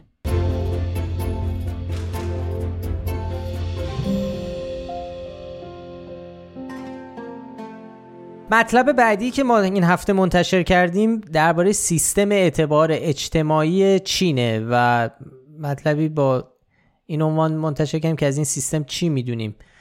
تو شبکه های اجتماعی مطرح شده که در چین همزمان با تخلفات رانندگی امتیاز اجتماعی افراد کاهش پیدا می‌کنه تا جایی که افراد متخلف نمی‌تونن از خونه هاشون خارج بشن. یه ویدیوهایی هم برای تایید این ادعا منتشر شده همراهشون. رضا میشه برای ما یه ذره توضیح بده که این قضیه چی بوده؟ آیا این حرف درسته یا نه؟ خب سال هاست که این مسئله مطرح میشه. کلا این بحث کردیت و خب اینو می‌دونیم که تو کشورهای غربی معمولا یه نظام مالی اعتبار سنجی وجود داره. افرادی که چقدر اعتبار دارن بر اساس اون اعتبار بهشون وام میدن جنس قسطی می‌تونن بخرن. اینو خب به حال اعتبار مالی البته. اعتبار مالی. ما خیلی وقته که درباره اینکه در آینده سیستمایی میان که این اعتبار اجتماعی رو مثلا میسنجن آدمای کردیتی دارن مثلا این امتیازش انقدر میشه بهش اعتماد کرد این انقدر بهش مثلا نباید این امکانات اینم سال هاست که مطرح میشه سوژه دستمایه داستانهای علمی تخیلی شده نمونهشون سریال بلک میرر که حالا نتفلیکس پخش می‌کرده. آره خیلی درباره این صحبت شده. در کنار خیلی هم درباره اینکه چین داره یه چنین سیستمی رو پیاده می‌کنه و اینها هم زیاد مطرح شده. بارها ما دیدیم که مثلا گزارش های نوشته شده که چین دنبال به پیاده سازی یک راه اندازی یه سیستمی هست که حالا بیاد تاریخچه علاوه بر تاریخچه مالی افراد بیاد وضعیت اونا وضعیت اجتماعیشون اعتبار اجتماعی اونا رو هم بسنجه. خب به حال گزارش هایی هم هست. این ویدیوها که توی این شبکه اجتماعی منتشر شده خب هیچ کدومشون یه چنین ادعایی رو تایید نمی‌کنن که یه چنین سیستمی راه اندازی شده. اما گفته میشه که تو برخی از شهرهای چین به حال یه برنامه های پایلوت و آزمایشی انجام شده که به حال برای هر کسی اعتباری اختصاص بدن که هر تخلفی انجام میشه این اعتباری مقدارش کم بشه. بعد غیر از اون اصلا روزنامه خلق که ارگان حزب کمونیست چینه مدعیه که سیستم اسکای که توسط هوش مصنوعی در پکن توسعه داده شده می‌تونه خب مثلا تصویر یه نفر از میون یک و چهار دهم میلیارد جمعیت چین تشخیص بده. اینا هفته پیش یادتون باشه هفته پیش بود یا دو هفته, دو هفته پیش, بود. توی دو هفته پیش بود درباره اینکه می‌خوان سیستم تشخیص چهره بر اساس حجاب و اینا رو را بندازن. اینا توضیح دادیم به اینا اشاره کردیم. به حال یه چنین تکنولوژی هم اومده.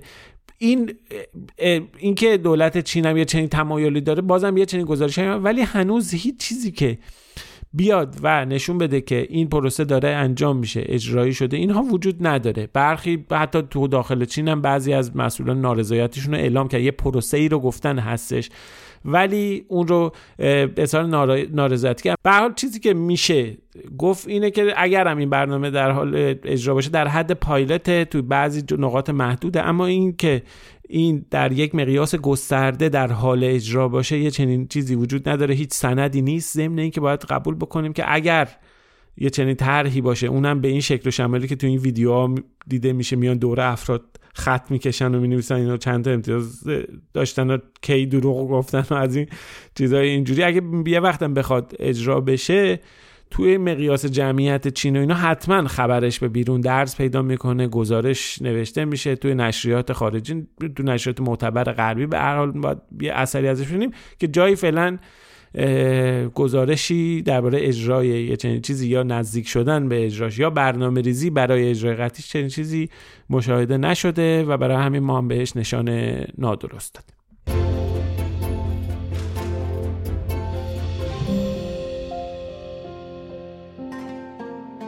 خب فکچک آخرمون هم ادعاییه که هواداران جمهوری اسلامی تحت عنوان رسوایی زیردریایی آمریکایی فلوریدا منتشر کردن یه عکسی هم پخش کردند و گفتن بعد از شناسایی این زیردریایی توسط زیردریایی فاتح ارتش که باعث رسوایی نیروی دریای آمریکا شد فرمانده این زیردریایی تنزیل درجه شد.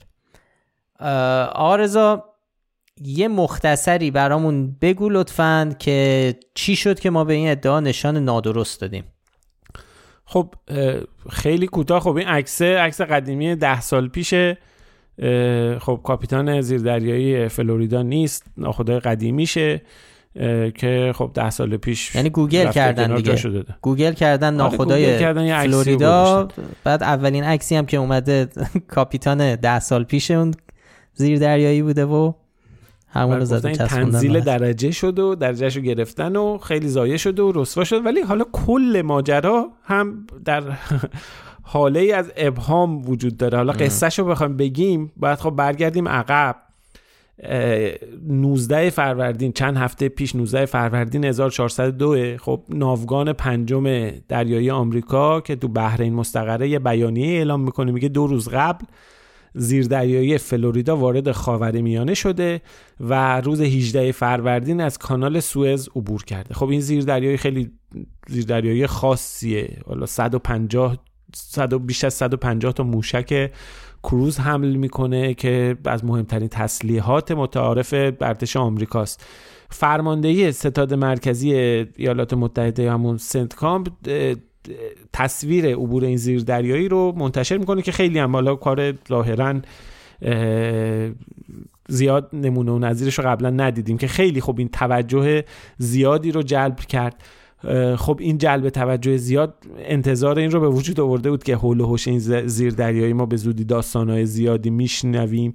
و اینطور هم شد. یعنی ده روز بیشتر طول نکشید. روز سی و یک فروردین بود که امیر دریادار شهرام ایرانی فرمانده نیروی دریایی ارتش یه مصاحبه کرد. گفتش که این زیر دریایی مخفیانه وارد خلیج فارس شده و توسط زیردریایی ارتش شناسایی شده و به دنبال یه هشداری که بهش دادن مجبورش کردن از زیر آب بیاد بالا رو سطح آب و به حال یه آبروریزی براشون به وجود اومده.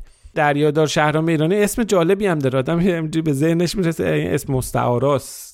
که ولی حالا به حال ایشون بهتر بهش میاد فرمانده نیرو دریایی ارتش شاهنشاهی باشه تا. آره یه ذره ارتش جمهوری اسلامی ایران. آره خیلی اسم خاصیه دیگه. حالا میونه این همه حالا چیزای فرماندهان رمضان شریف و نمی‌دونم آره سلامی و این قاسم سلیمانی اینه با این اسم مقایسه یهو شهرام ایرانی خیلی خیلی کنتراستش میره بالا.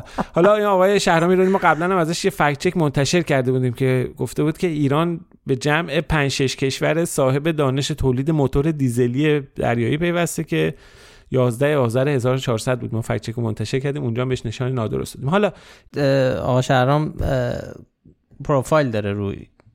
بله بله پروفایل دارن آقای دریادار شهرام ایرانی. به حال این صحبت های آقای ایرانی اینا یه روایته. ما این دفعه دیگه نمیان بگیم این درسته نادرست ما نمی‌دونیم. یه روایته. یه روایت هم اونورش هست که آمریکایی‌ها میگن که اصلا در این تاریخ که مقام ایرانی میگن اصلا زیر دریایشون از تنگه هرمز عبور نکرده. اصلا ما اونوری نرفتیم به صورت رسمی اعلام کردن.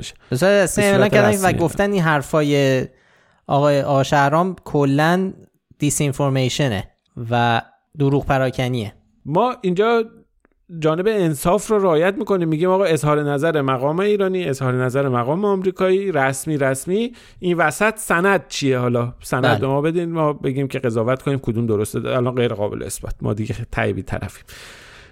اینجا ولی خب طرف ایرانی اتفاقا یه چیزی هم منتشر کرده یه ویدیویی تو صدا و سیما منتشر کرده که خیلی مبهمه. اینو به عنوان اینکه اینم نشونه اثباتش و اینا که خیلی مبهمه. مثلا یه سری تو تاریکی چند تا نور چراغای دیده میشه که رنگاشون هم با هم فرق می‌کنه. گفته میشه اینا مال زیردریای آمریکایی که واقعا با این تصاویر و اینا نمیشه چیزی رو ثابت کرد. یعنی بازم چیزی اثبات یعنی سندی وجود نداره که بخوایم قضاوت کنیم. آره چون چیزی دیده نمیشه. ولی خب نورها نوع جایی که سه تا نور ما می‌تونیم ببینیم. خب این سه تا نور نوع قرار گرفتنشون تو اون فضای تاریکی که داریم می‌بینیم خیلی شبیه نورهایی که ما رو عرشه زیر دریایی ها می‌بینیم. یعنی تقریبا میشه با اطمینان گفت اون چیزی که داریم می‌بینیم. لاقل اون نورا به احتمال خیلی خیلی زیاد اینا نور زیر دریایی چون خیلی شباهت دارن با اون ساختار اون جایی که نورا در عرشه زیر دریایی ها هست. فقط اینم ما باید بگیم چون طبق قوانین بین المللی قوانین آبهای بین المللی زیر دریایی ها وقتی وارد آبهای سرزمینی میشن یعنی آب از آبهای آزاد وارد آبهایی میشن که جزو یک کشورن. جزو قوانین دریا نوردی اینا باید بیان روی سطح آب حرکت کنن. نمی‌تونن اون زیر حرکت کنن. تا وقتی که برن زیر برن تو بخش آبای آزاد. یعنی این کانتکست هم می‌خوام بگم که ادعای ایرانی ها اینه که اینا اون زیر داشتن وقتی میگن مخفیانه اینا باید میومد بالا. اگه میومد بالا و اعلام می‌کرد که من دارم حرکت می‌کنم مشکلی نبود.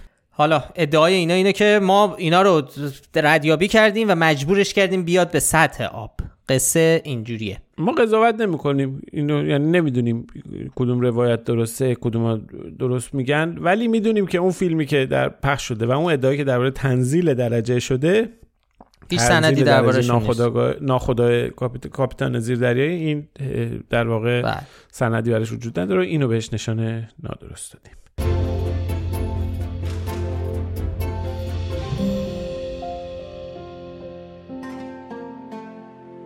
خب اینم از فکت چک های این هفته.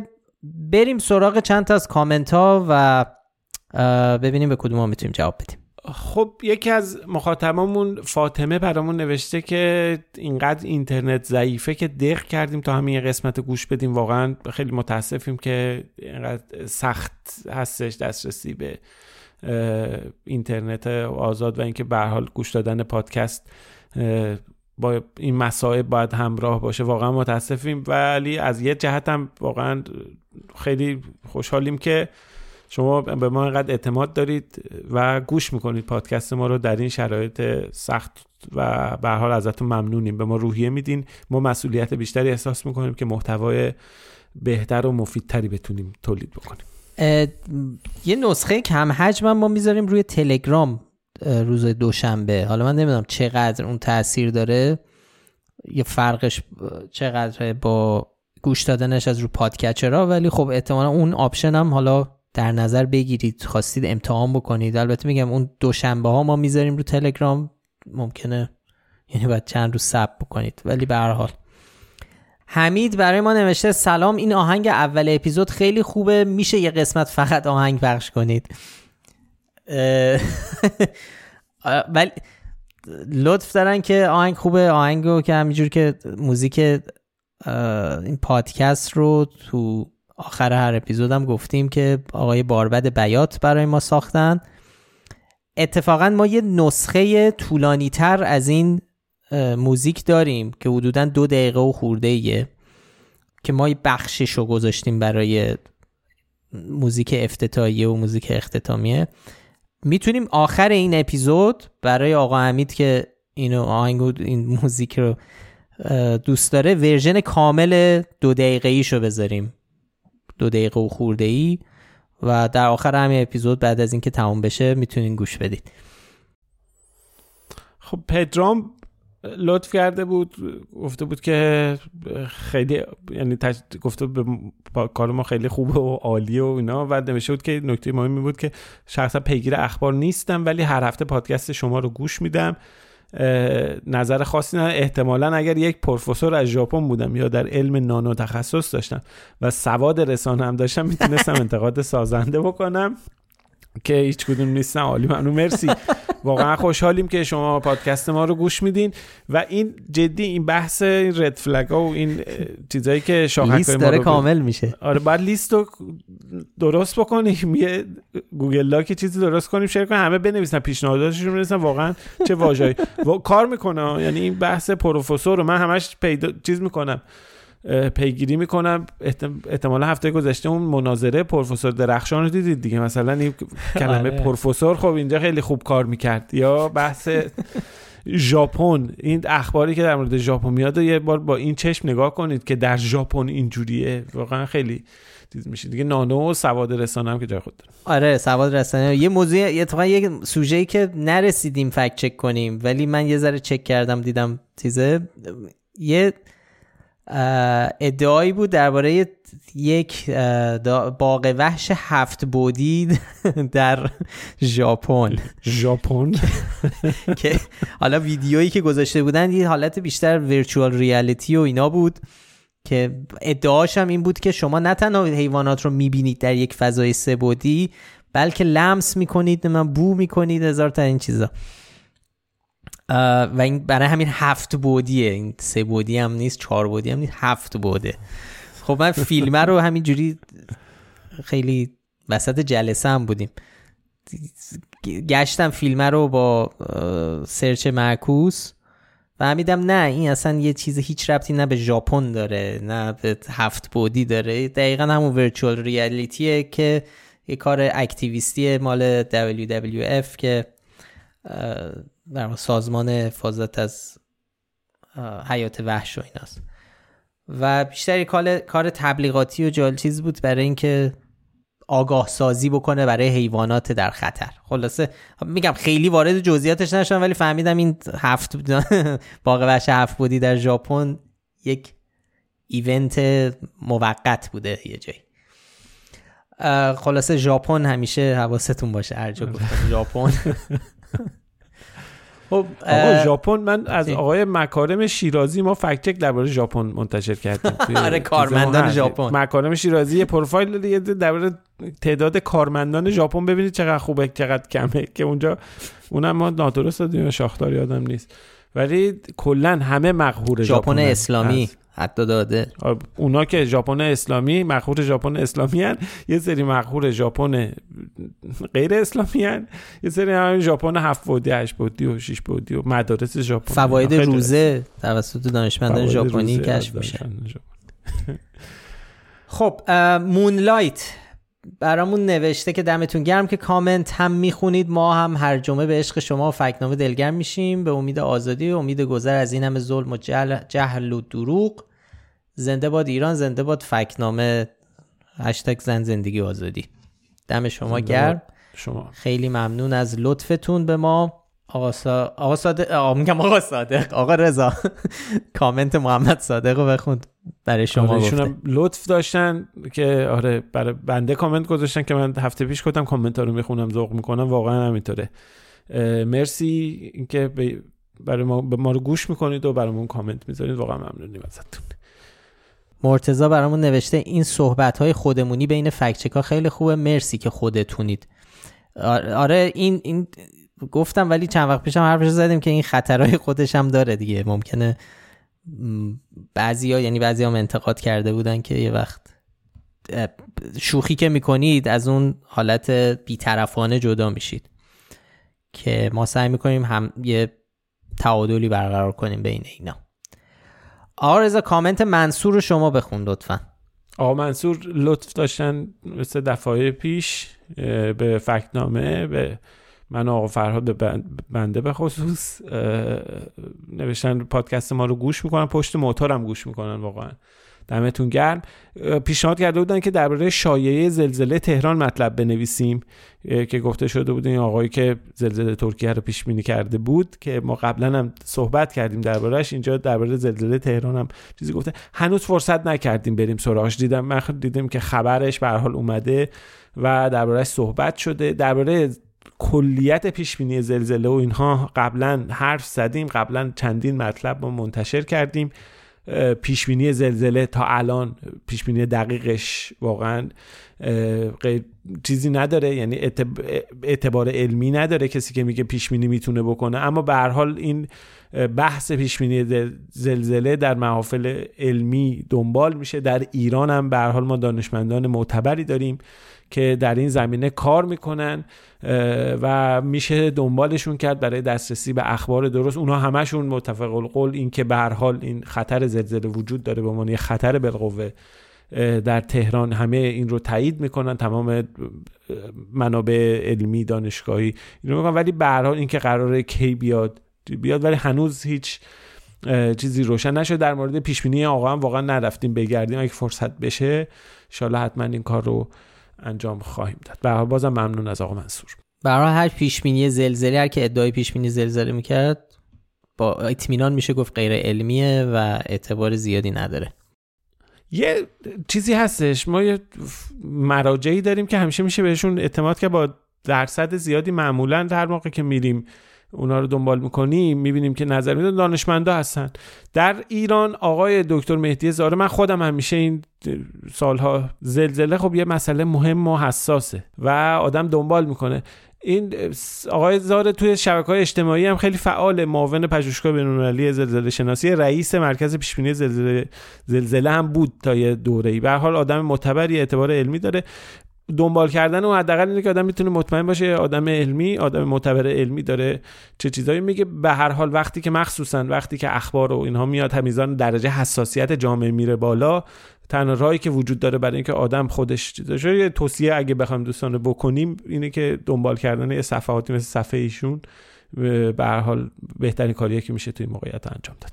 خب خیلی از دوستانم لطف داشتن و تشکر کردن و سوژه های خوبی رو هم پیشنهاد دادن. این پیشنهاد سوژه رو من می‌خوام یه بار دیگه تاکید بکنم. خیلی به ما می‌تونه کمک کنه. حالا تو CastBox اگه نفرستید اگه تو تلگرام بتونید برای ما سوژه بفرستید ما اونجا راحتتر می‌تونیم چک کنیم. البته که تو CastBox هم بفرستید خوبه ولی تلگرام می‌تونید با ادمین کانال تلگراممون با اسم at فکت‌نامه ادمین تماس بگیرید. خیلی به ما کمک می‌کنه که بتونیم سوژه های بیشتری رو رصد بکنیم. از کسایی هم که کامنت برامون گذاشتن و وقت نیست بخونیم سمت، نسیم، خلیل، البرز و خیلی های دیگه ممنونیم از همگی. ما هفته گذشته از مرز 400 هزار دانلود گذشتیم یعنی در مجموع تو همه اپلیکیشن های پادکست. تا حالا 400 هزار بار دانلود شدیم که خب خیلی خوشحال کننده است. خیلی ممنون از همه شما که گوش می‌دید هر هفته به ما. خب گفتم دیگه اگه پیشنهادی به ذهنتون رسید یا نظری درباره کار ما داشتید اگه حالا پیشنهادی داشتید برای بهتر شدن پادکست یا کلا کار فکت‌نامه سایت فکت‌نامه برامون کامنت بذارید در CastBox تلگرام اینستاگرام توییتر. ضمن اینکه خوشحال میشیم این پادکست رو به بقیه هم معرفی بکنید. برای پیدا کردن ما هم کافیه اسم فکت‌نامه رو به فارسی یا انگلیسی در هر جایی که باهاش پادکست گوش می‌کنید جستجو کنید. ما همه قسمت های پادکست رو در کانال تلگرام و در کانال یوتیوب فکنامه هم منتشر می‌کنیم که البته گفتم تلگرام با چند روز تاخیر. هر هفته لینک مطالبی رو هم که بهشون تو اون اپیزود اشاره کردیم در بخش توضیحات پادکست می‌ذاریم که بتونید راحتتر بهشون دسترسی داشته باشید. کاورهای اپیزودها رو هیلا نیکو طراحی می‌کنه. موسیقی پادکست رو باربد بیات ساخته و تهیه کننده پادکست هم افشین صدریه. آدرس سایت ما هم از فکنامه نسخه کامل موسیقیمونم آخر این اپیزود. می‌تونید گوش بدید. وقتتون بخیر و خداحافظ. مراقب خودتون باشید. خدا نگهدار.